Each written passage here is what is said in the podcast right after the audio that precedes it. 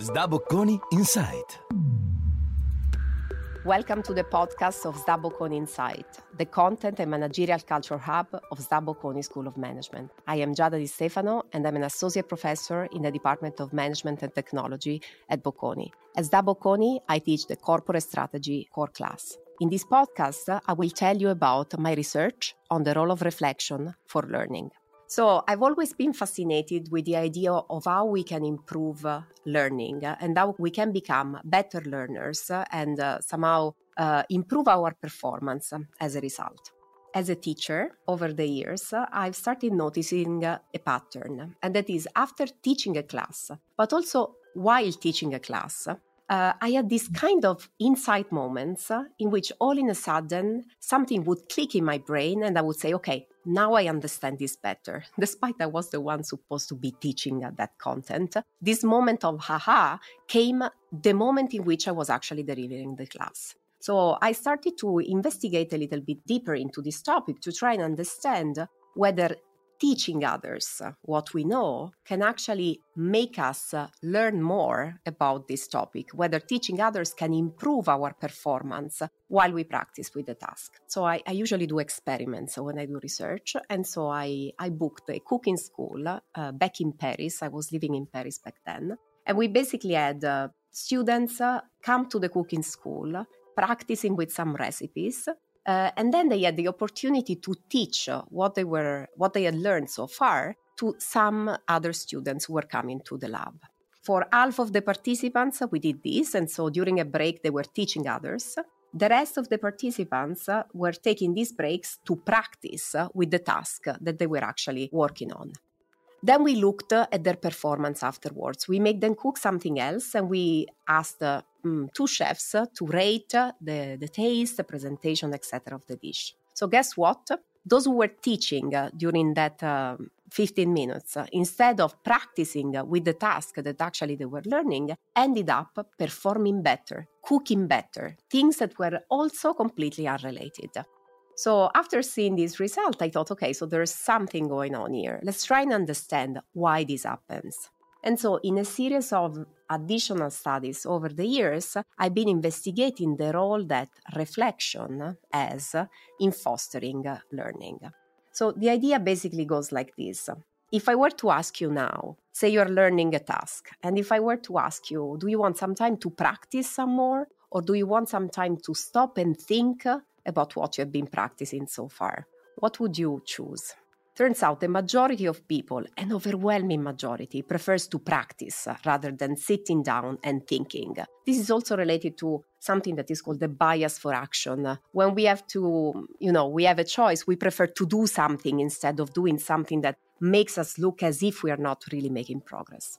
And so, you know, people prefer to practice and uh, what comes out of like the, the studies that are run afterwards is that, however, when you reflect uh, instead of practicing, you end up performing better over and over again. Now, the interesting thing uh, that we find uh, in, uh, um, in all these different experiments is that, first of all, even if you reflect uh, on a task and then you practice something that is slightly different, related but slightly different, the benefits of reflection spill over to the different task. So you can become better at practicing not only what you have been thinking about, but also something that is related what you have been thinking about, but slightly different.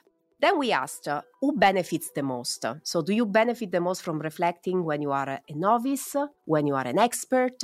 Turns out there is somehow a sweet spot in the middle. If it's too early and you don't have enough experience to reflect on, then it's better to practice.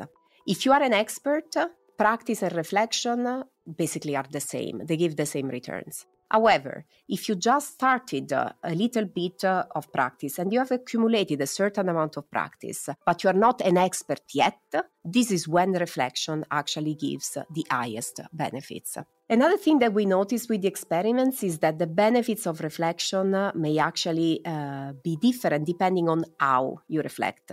So, for instance, if you are a novice, it pays off to focus on the details of how you actually executed the task. So, it's better to reflect on what you actually did.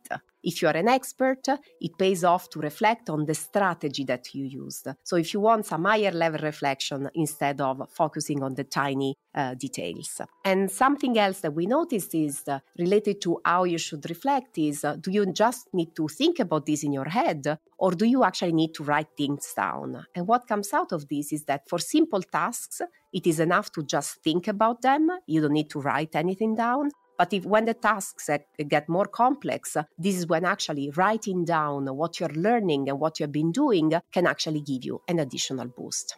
So, all these experiments are about the benefits of reflection for performance. More recently, I've partnered with the firm to run another experiment in which we go to employees of a firm and we make them do a training with reflection and a training without reflection. So, these employees were going through exactly the same program. And what we look at the end was not really the benefits on performance, but rather the benefits on a number of other indicators. So the employees who went to the training and had some time to reflect on the training experienced at the end higher levels of organizational identification. So they felt better with respect to the organization that they belonged to. They reported better relations with others in the firms. However, they also reported higher levels of stress and lower levels of energy. And I'm saying this because what I want to um, pass to you in general is that, you know, reflection is a beautiful tool. You can use it in your everyday life in many different ways and it has so many advantages. However, there's no free lunch here. So reflection does come at a cost. And the cost may be that of, you know, once you start reflecting, you may realize the amount of things you have to do, the level of energy that is required of you. And this may actually be somehow a moment in which you take conscience of what you have to do. And this may be a little bit daunting in terms of feeling more stressed and more overwhelmed with the tasks. So, practical advice for life when you're learning a new task, but also I would say in your everyday uh, job. Uh, try to take some time at the end of the day to stop and think about what you've been doing and what you've been learning through the day. I do this in class every time with my students. I ask them after a full day of classes to sit down and write down the three main takeaways. I don't think that in five years from now they will remember all the details from my classes, but I bet that these key takeaways that they've been spending some time in trying to detail and write down will stick with them for a little bit longer. So that would be my advice. Um, it was uh, a pleasure to share this with you. So, as I said before, my name is uh, Giada Di Stefano, and I'm an associate professor in the Department of Management and Technology at Bocconi. Thank you for listening to the Bocconi Insight podcast.